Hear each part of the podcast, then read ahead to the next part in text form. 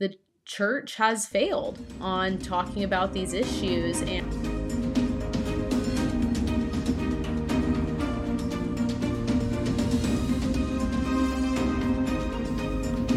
Welcome to Coffee, Culture, and the Capitol with Sophia and Greg.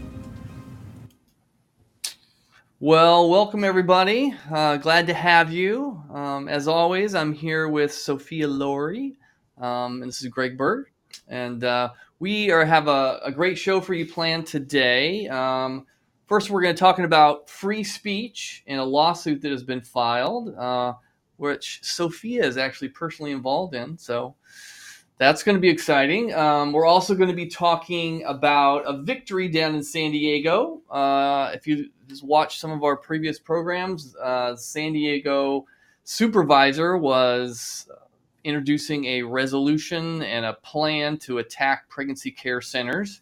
And we got some positive information to talk about because um, her plan's been withdrawn. So, and we're also going to be talking about California Family Council is putting out scorecards. We are grading our legislators up here at the state capitol, and we are going to reveal the results to you. So, so that's what we got going for us. And so let's start with our first interview. I want to uh, introduce uh, Tyson Langhofer. He is the senior counsel and director of the Center for Academic Freedom for Alliance Defending Freedom. Welcome, Tyson. Hey, thanks so much for having me. And of course, we have Sophia here, and uh, she's also part of this interview because uh, Tyson is going to be uh, defending her, um, as well as several other organizations, in a free speech case um, regarding a library uh, just north of Sacramento uh, in Yolo County that violated uh, Sophia's freedom of speech. Um, and so we're going to talk about that lawsuit. But just to give you some kind of context to what happened, um, we are going to show, uh, show a short video.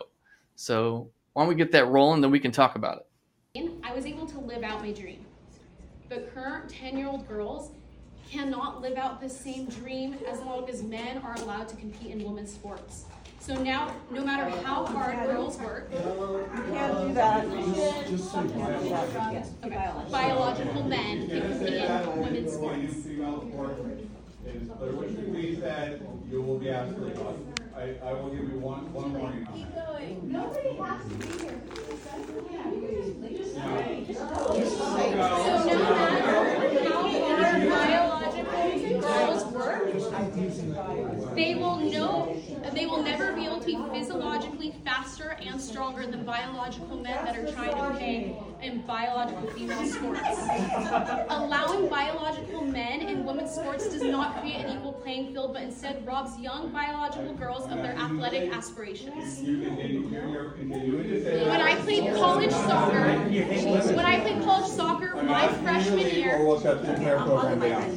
Prejudice and hatred is not welcome in Please, please record this because we will be sending this to Can you, can we, why am I being asked to leave? Because you're not Because you were talking about males and misgender, you were talking about men and, and female I said biological. Here, we have a licensed California attorney right yeah, here. So Please am listen. I. So am I. That's right. You did right about discrimination. Well, that was kind of a, a chaotic uh, event. Um, you're trying to give a speech. And so, just to set this up, uh, you were invited to this library, a public library, by Moms for Liberty. And you, as a former soccer player in college, uh, you played for Vanguard. Um, you wanted to talk about that the fact that uh, men should not be allowed in a women's sports. It was a simple topic um, of conversation. And so, what happened uh, when you started talking? What what what what was all that chaos?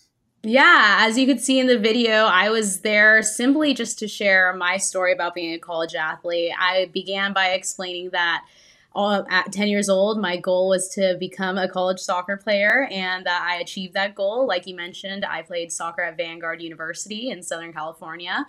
And my heart breaks because current 10 year old girls they do not have the ability to achieve the same goal as long as men are playing in women's sports. And you can see the second i saw, said that in the video the crowd began to heckle and then eventually i changed the language to biological males and biological females hoping that would keep the event going on. And the librarian then shut down anyways and you can see at the end of that video where he said for saying that men are in women's sports So, what exactly, what rule did he have that he said you violated? Well, he began to go into saying that it was part of California law and the library policy. We know neither of those are true. So, I mean, if Tyson, if you want to dive into that. Yeah, I mean, so uh, he, he he said that California law prohibits misgendering, which again, we that's not true. There is no California law that prohibits misgendering, but even if there was, uh, it would be a violation of the First Amendment because you can't, the government cannot pick and choose what somebody can say simply because of their opinion. And uh, you know especially on this topic. I mean this is an important topic for for sophia to be able to clearly articulate her position. She needs to distinguish between men and women. And you need to be able to call a biological man a man uh, so that she can communicate her her point that men shouldn't be competing against women. And so the the the, the librarian shut them down because of their viewpoint which is a clear first amendment violation Right. And, and so, uh, and that's why exactly. Can you explain the basics of the suit? Um, Sure. And, and then what you, what you did? I'm assuming you, you filed a, you sent a letter in, and what did they say? Yeah. So what we tried to do was we we sent a letter initially and said, look, we want uh, you know Sophia and the others want to hold this event. They want to be able to complete the event without getting shut down. Will you please confirm that in fact they will be able to hold this event and they'll be able to express their opinion using terms to describe males as males and that they won't get shut down for that? uh, you know, library responded and said, "Well, you have your First Amendment rights, and you can speak pursuant to the First Amendment." And we are like, "Well, we know that, but we've asked specifically for you to confirm that we will be able to use these terms without being shut down." Because they were un, uh, unwilling to confirm that, we had to file a federal lawsuit uh, in the Northern District of California, asking the court to um, do a couple things. First, to to add to force this the library to modify their policies so they are constitutional. Second, to enter an order requiring the library to allow Sophia and the others to hold this event at the library and not censor them. And third, to make them uh, actually enforce their policies and not allow others that dis- disagree with Sophia from disrupting the event and not allowing it to continue. Well, and and and those were the things that they they couldn't agree to. That's right. Yeah, they were not willing to agree to all those terms initially in our letter. So that's why we are forced to file a lawsuit so that we can get them to change the policy, allow them to hold this event, and make sure that others aren't, you know, disrupting the event. As Sophia indicated, she was going to allow them a time for a Q&A. If they disagreed with her, they could come up Right. and ask questions. They didn't need to shout her down. Uh, if they disagreed, they can, you know, do it in a in a respectful way. But they were unwilling to do that, and the library, unfortunately, was unwilling to enforce it uh, in an even-handed fashion. Wow. It, it just it's kind of unbelievable. I mean, this is a library. Aren't they used to knowing what the rules are regarding him if they I'm assuming if they open it up to anyone, they they can't discriminate based on the words that are said. Is that right? That's exactly right. I mean, the library doesn't have to allow the members of the public to come in and use their facilities. But if they do open it up, then they have to open it up in a, in a manner that does not discriminate based upon the content and the viewpoint, and they have to treat everybody equally. And that's not what they've done here. You know, if you if you read the lawsuit, you'll see there's this history of the library trying to censor uh, Mo- uh, Moms for Liberty events, and and every time they would hold an event, they'd bring their their books out and they would encourage protesters to come in and they wouldn't enforce the rules. Uh, you know, they were really trying to to shut down and discriminate against this viewpoint because they disagree with it. And what we know for sure is the First Amendment does not allow government officials to pick and choose what language they like uh, and what they don't like, and, and use their power to shut them down. Right. Well, I, I read read through the lawsuit and I was curious about one of their responses to why they thought they had the right to p- prohibit Sophia's speech, and they said something about fighting words that there are certain words that uh, um, are not protected by the First Amendment.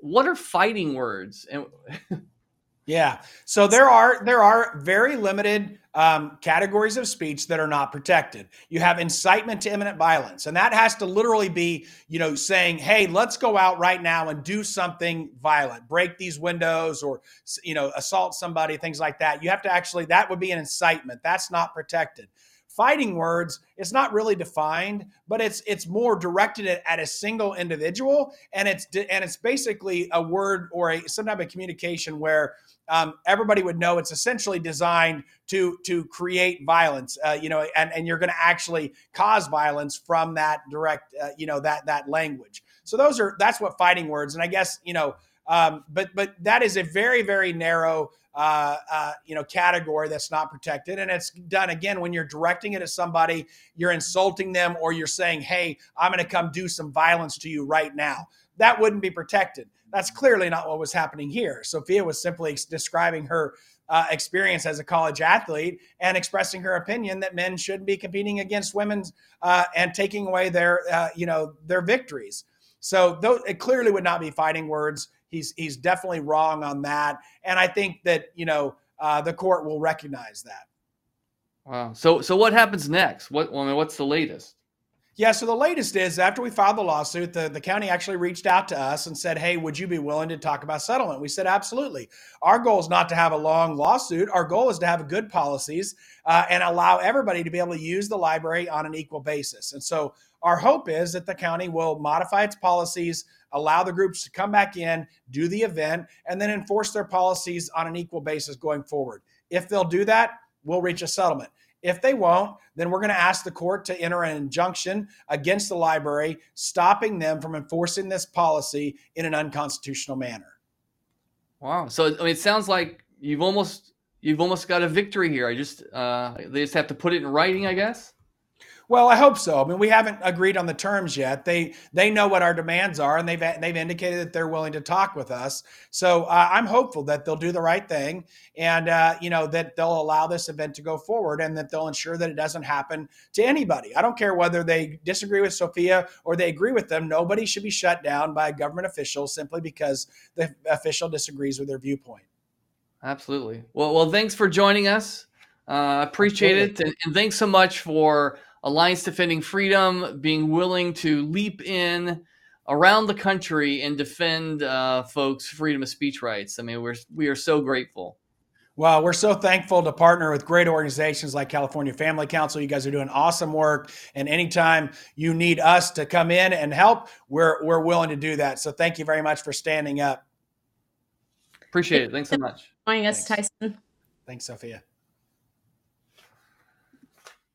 Well, that's awesome. Yeah, so a great little update. Um, Alliance Defending Freedom has just been absolutely phenomenal um, in this situation. And kind of like you said, and Tyson said there at the end, um, this isn't our first time working with Alliance Defending Freedom.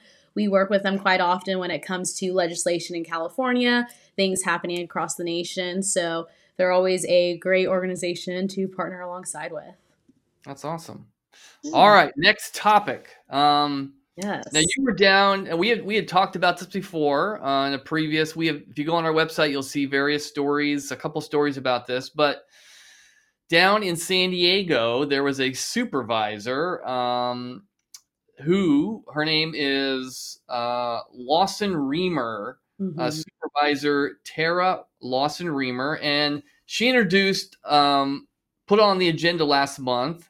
Uh, uh like a proposal. Uh, and the proposal had two parts to it. One part said, "Hey, hey, attorney, uh, county attorney, we want you to put together a lawsuit to close down all the the 16 pregnancy centers in the San Diego County area because we think they're fraudulent. They're deceiving women and they're tricking them into coming and not getting abortions."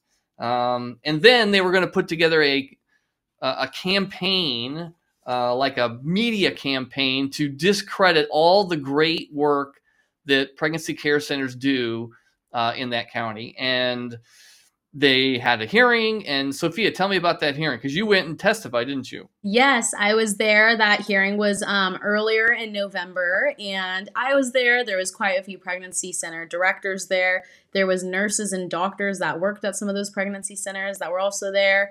Um, it was a great turnout. We had probably went on for two hours of people testifying, and every single person testifying um, in person was in support and I don't even believe anyone called or in opposition to it, so in support of the pregnancy centers. Um, and I believe all the telephone ones were also in opposition, supporting the pregnancy centers. And there was over a thousand comments submitted online opposing um, Tara Lawson Remer's agenda item to attack pregnancy centers. And I believe about 930 of them um, about right about there were in um, opposition to this agenda item. So it was evident where the people of San Diego County stood when that was heard. The um, vote it went two two because there is five supervisor seats in San Diego County, but at the time there was only four filled seats. So the vote got split two two, which means the agenda item ultimately failed. To which then we received word that Supervisor Lawson Remer was going to bring the agenda item back on um, December 5th, I believe it was. It was going to be voted on again just this past Tuesday. And so we got together, we got a game plan going. We talked to the people in San Diego County. Here's how to make a phone call, here's how to submit letters because we need to fight this. Because now, in this new meeting, there was officially that fifth seat was filled. And the person who filled that fifth San Diego Board of Supervisors seat was expected to vote in favor of the agenda item, which means it would have passed 3 2, ultimately attacking pregnancy centers and spreading a misinformation campaign about them. So, like I said, we got together. We then got official word it was on the agenda. It was online, it was on the agenda. And then all of a sudden it got marked off the agenda. And so we're going, hmm, okay, it's not being heard. What's going on? And um, some of our um, people that are beside us fighting this that are in San Diego County, they called her office just to simply thank her. Say, thanks for removing this item. They weren't asking why or what happened, just thank you for removing this. And um, Supervisor Lawson Remer's office informed her that it was removed because there were so many calls from constituents and people of San Diego County asking her to remove it. And so she listened to the constituents, she removed it. There's always a chance it could be brought back, but this is a great win. Um, like I said, this would have been a horrendous attack on pregnancy centers, just absolutely spreading lies and misinformation about them. So it was a great win. It didn't even get heard. And we're to um, stay focused, still paying attention to see if it ever gets brought back. But we shut it down here in San Diego County. And so hopefully no other counties take up the same idea because, like I said, we stopped it. No, that's right. And in the infuriating part about this whole thing is she didn't even mention or name a particular pregnancy center that she thought was being deceiving. Like she didn't name, she didn't say, and so that's just infuriating. Like, how can you combat a lie when you don't give any specifics to who's supposedly lying or who's deceiving? Like, she didn't even bring forward a witness mm-hmm. of some client that went into a pregnancy center and was deceived, right? And so that's the that's the insidious, awful nature about this. Is it's really a government official taking their power and deciding to slander and defame a a nonprofit that she doesn't like their messaging.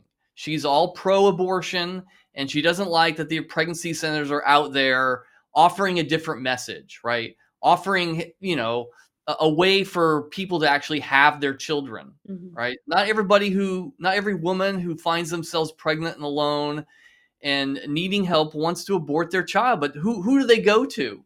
They can't go to Planned Parenthood. Planned Parenthood's not going to encourage them to, have their child and provide, you know, all the things that would be needed to have a child. No, their their answer is abortion, right? Yeah. Eliminate yeah. the life of the child. So, yeah. Yeah, and I mean, like you said, this is one of those issues with pregnancy centers. If you are pro life or pro abortion, whichever you are, you should be supporting them because all they do is simply help women and families and children in need. You call if we were to call it Planned Parenthood right now and I were to say, "Hey, I need some baby diapers and do you have any baby clothes?" Nope, they couldn't help there.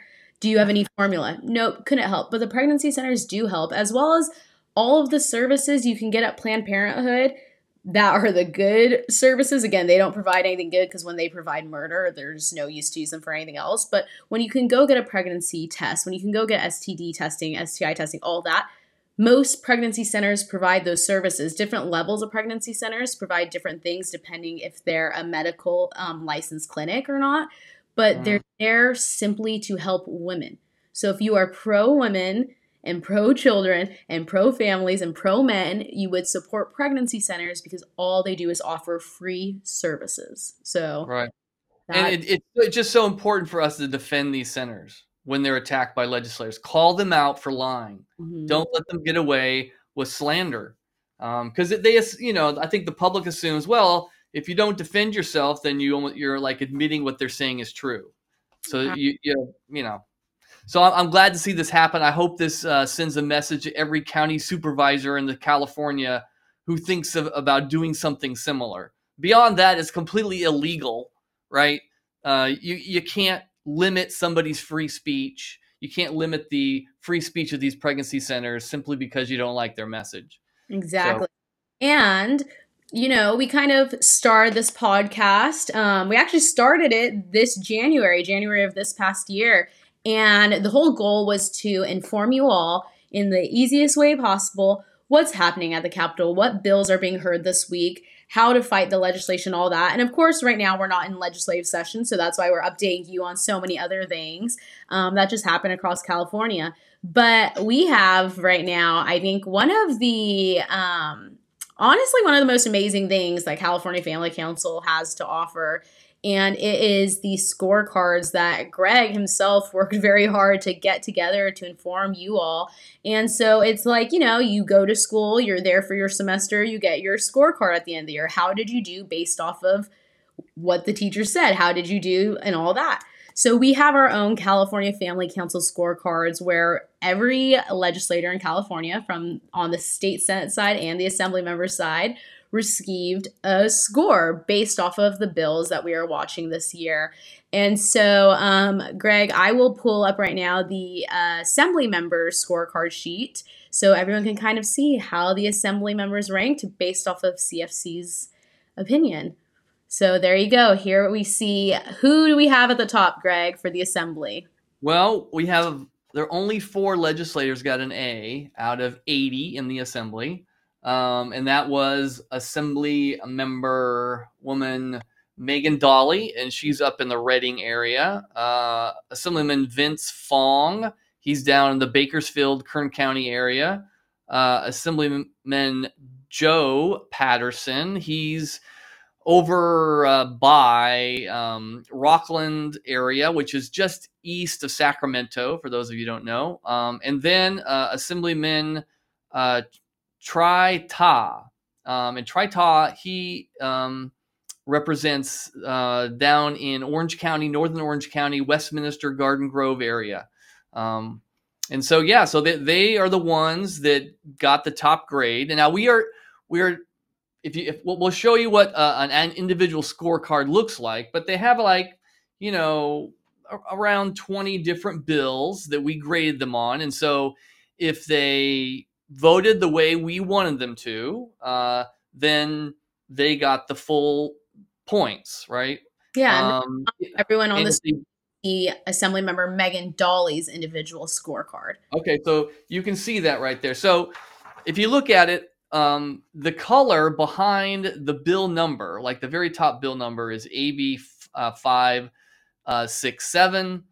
Uh, if the color is red, that means we wanted them to vote no, right? So you can see that we wanted most of these bills to be Mhm. defeated, but there was one green bill, SB 14, that was a human trafficking bill uh, that we wanted people to vote yes on. All right. And so if you look at how Megan Dahle did, that shows her vote. A, a nay means she voted no too. So if she's uh, if if we have a red behind the the bill, that means that's a bad bill. and she voted no. So she agreed with us. So when the colors match, that means that that legislator is voting the way we want them to. So she voted. Uh, she only voted. Uh, let's see. She didn't vote on the way we wanted to. You can see on AB uh, 230. Uh, that's she. You see that's green. Though she voted yes. An I, an A, an I. How do you say that? nay, yay. Uh, a yay is a yes.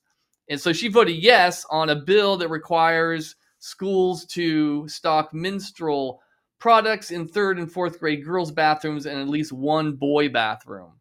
Um, so we were against that bill specifically for you know sticking menstrual products in a boy's bathroom in third grade.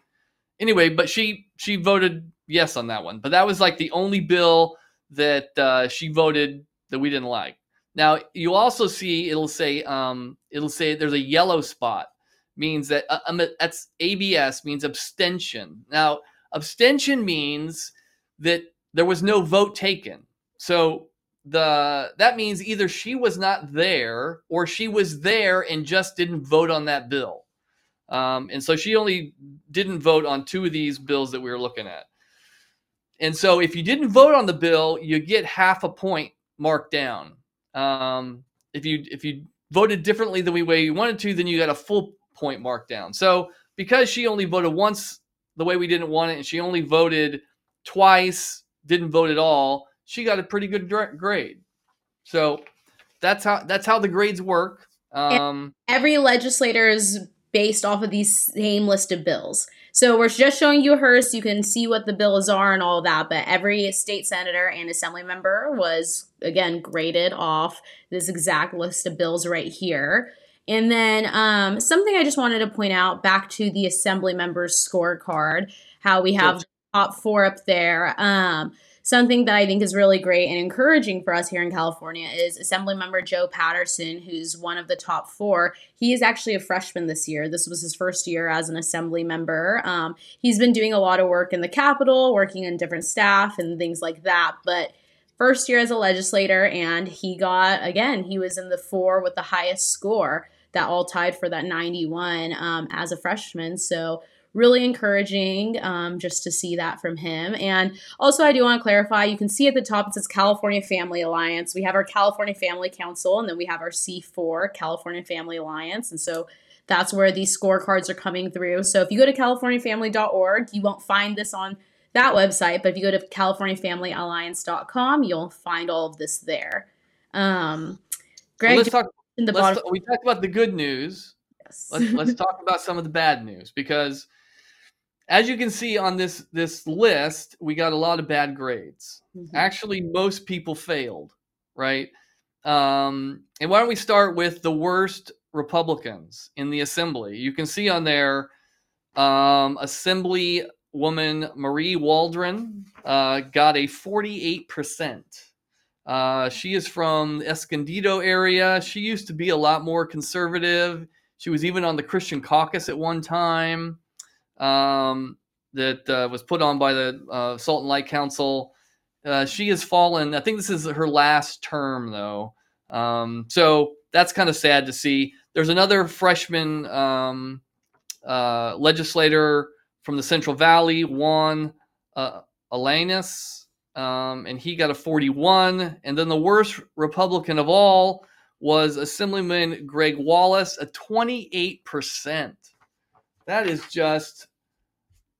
It's why, why in the world does he not just go to the other party? I don't know. He and- voted against all the abortion. He voted for all the abortion bills, most of the education bills we were against, most of all the L- LGBT bills.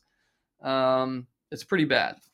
Yeah, and I think what's most disappointing is that when you see the Republican at 28 and then the first Democrat at 24, we're not a purple state. We everyone knows California is a very blue state when it comes to our legislature. Everyone knows that California Democrats are not moderate. We know here that our California Democrats, compared to other states, are some of the most extreme Democrat legislators um, across the nation. So, if the Republicans here in California were doing a good job, then there would have been a pretty large split. It should have been maybe the lowest Republican at 70% and then the highest Democrat at 24%. There should have been a very large split because of how extreme the Democrats are. That just goes to show that when you vote in a Republican, they're not always going to Sacramento and doing the right thing. Um, Right. Greg, do you want to maybe highlight how? Well, I can't even say the bottom four. It looks like it goes four percent, and it looks like there's about twenty of them at four percent. Well, let me let me highlight the best Democrat was Assemblyman uh, Timothy Grayson. He's actually a pastor. Um, I think he is the only pastor in the legislator uh, legislature. Anyway, so he had 24, and, and what got him a 24? Well, he didn't vote. He didn't vote on a couple of abortion bills. He didn't vote to remove the traditional biblical definition of marriage from the Constitution. Um, and so that's what got him 24%. A, a couple not voting, and yeah, I don't think he voted. He voted with- us on one bill, really, uh, re- regarding human trafficking. And, and actually, if you see, um, every no one got a zero. And that's because there was one bill that everyone on both sides of the legislature voted for that we were for as well. That, and that was the bill introduced by Shannon Grove, um, uh, Senator Shannon Grove, and it was to make human trafficking of a minor a serious felony, um, and which would result in longer jail terms. Um, it applies to the three strikes rule. So it was increasing penalties on, you know, people selling minors for sex. Um, and so no one wanted to vote against that. So every so no one got a zero. So that's what all if you look at the list, you'll see all these people who got 4%. That's what they voted on. Otherwise, they would have got zeros. So folks are in, in the legislature are pretty darn hostile to biblical values. Um, and this this is just an objective, nonpartisan uh, list of grading. Like we didn't know how it would all turn out. We, I mean, sometimes we were like surprised at some people. It's like, wow, I didn't know they were that conservative, and then wow, I didn't know they were that liberal. yes. Um, so and I and- think it's yeah. also important to know that this isn't based off of any of their social media posts or if they spoke out or not on the floor. This is simply based off of their voting record, which is public information for everyone. We've put it together to match up with the bills we were watching, fighting, the one that we were supporting. Um, but this isn't, there's no way to say, well, you misunderstood when I said that. Or I didn't mean that when I said that. This is simply, they just had to click yes or no or abstain from voting on a bill. So it's simply based off what they did and it's public knowledge that we have then used. right. Well, when we flip to the Senate side, because I know we talked to, about the Assembly. Yes, here we have the state senator. So as you can see, there's a lot less because that's just how it works. We have a lot less. Yeah, there were, we had no A's in the Senate. Mhm. and that was mostly because a lot of people aren't voting. Um, and here's here's something that is probably going to get the Republicans a little annoyed at us because to pass a bill, you have to have a number of yes votes. So technically, um, not voting has the same effect as a no vote.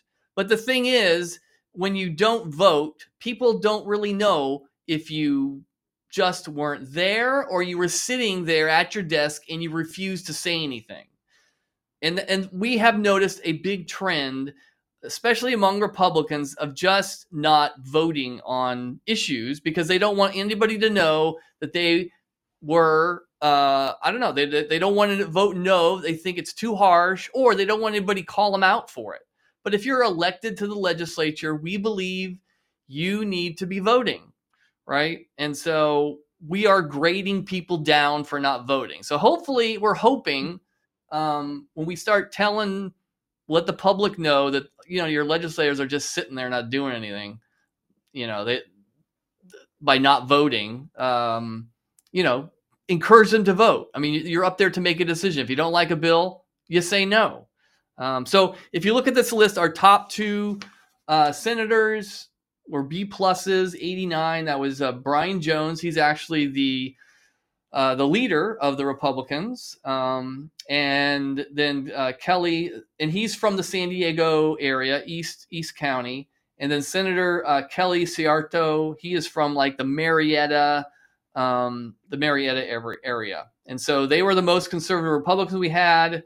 Uh, the mo- the kind of the worst Republicans we had were uh, Senator Ochoa Bogh, but by, by worst, she only got seven. She got seventy two. So she at least passed. So like the worst we had in the assembly was 28. so, you know, and, and Scott uh, Wilkes, um, he almost got a B, but uh, is there at 78. Um, and then you have a Republic, uh, a Democrat who's up to 30%. So she is the most conservative, at least biblical, uh, biblical voter, most biblically voting um, Democrat there is. And I know she's a uh, person of faith. Um, she has a says she's a Christian, and I know she's been going to a Bible study. Um, but she's still voting on a lot of bad bills that are not Christian, do not reflect Christian values. So that's the problem. Is a lot of a lot of these folks would claim to be Christians, but they do not vote. The the things they vote for contradict Christian values, which you know is hard to understand. Um, and so, and the, last thing I was going to talk about was just who who is the who are the legislators in the Senate and the Assembly who are voting who are absent the most or abstaining the most. Yeah, so here you can see Assembly Member Phillip Chen's um, scorecard. And again, as Greg said earlier, um, underneath the bill color is the way we wanted people to vote. So we wanted people to vote no, so red, on all of these but SB 14. And then where it says how they voted, if it matches the color, then they did good. If it doesn't, then they didn't do good. So that yellow where it says ABS, that means they abstained from voting.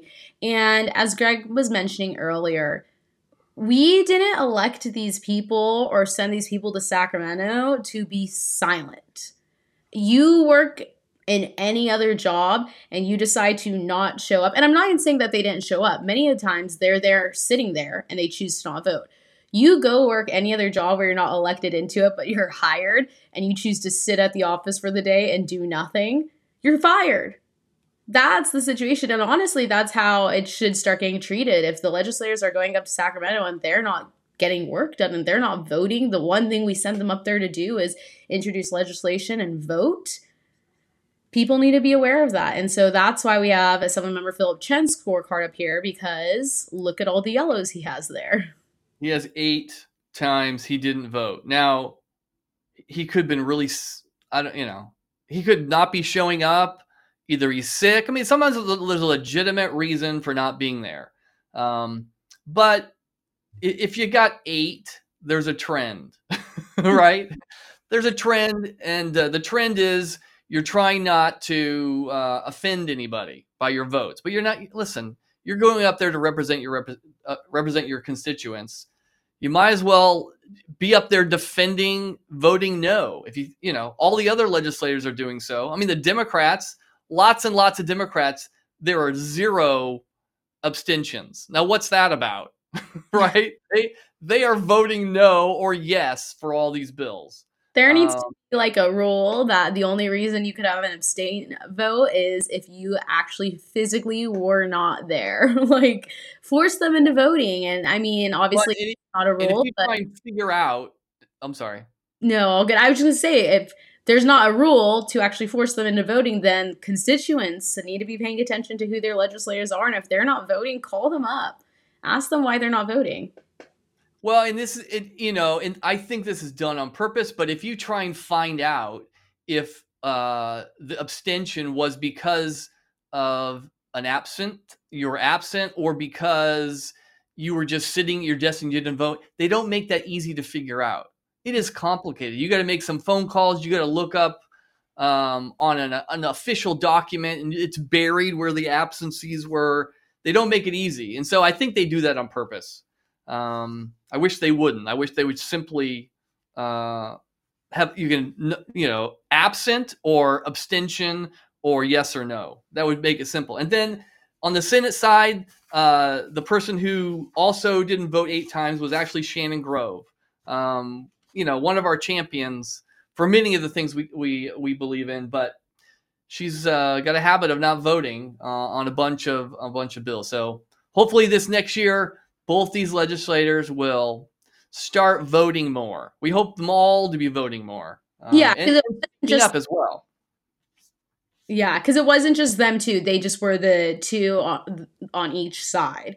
Yeah, That there, there- there was a lot of sevens at, and sixes and fives, but those two members are the ones that had eight. yeah. So And I just want to point out now that you guys can see the state senate um, report card again. Um, a trend that we always see on social media and all that is how upset parents and Christians are with the bills Senator Scott Wiener is introducing and how he votes and all that. And yes, we, again, if he does something good, we'll praise him. If he does something against what we stand for, we're going to call it out. So quite often we are calling him out. But look at the state Senate report card. He's not the only one with the 4%. He has quite a few people alongside of him. So it's important to just kind of be aware that there's just not one or two people up there attacking Christian values, not voting how we would want them to, going uh, directly against parents, um, being extremely pro abortion, pro trans ideology. It's not just him. Look at all the people that are aside with him. I mean, I just hope that's maybe a wake up call too to people of California that it's it's a wide group of people up there attacking our values, not just one person. Right. And another thing I hope this um, this reveals is there is a difference in the parties.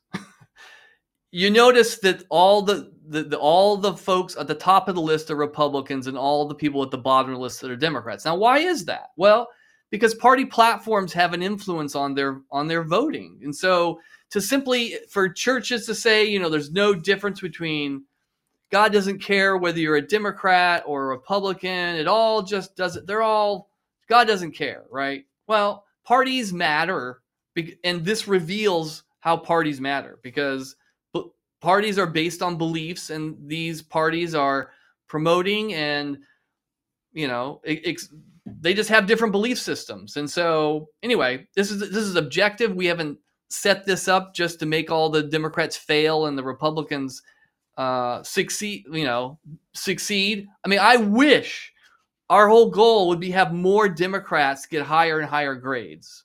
That's what we would love. We don't care. we don't care if it makes Democrats look better.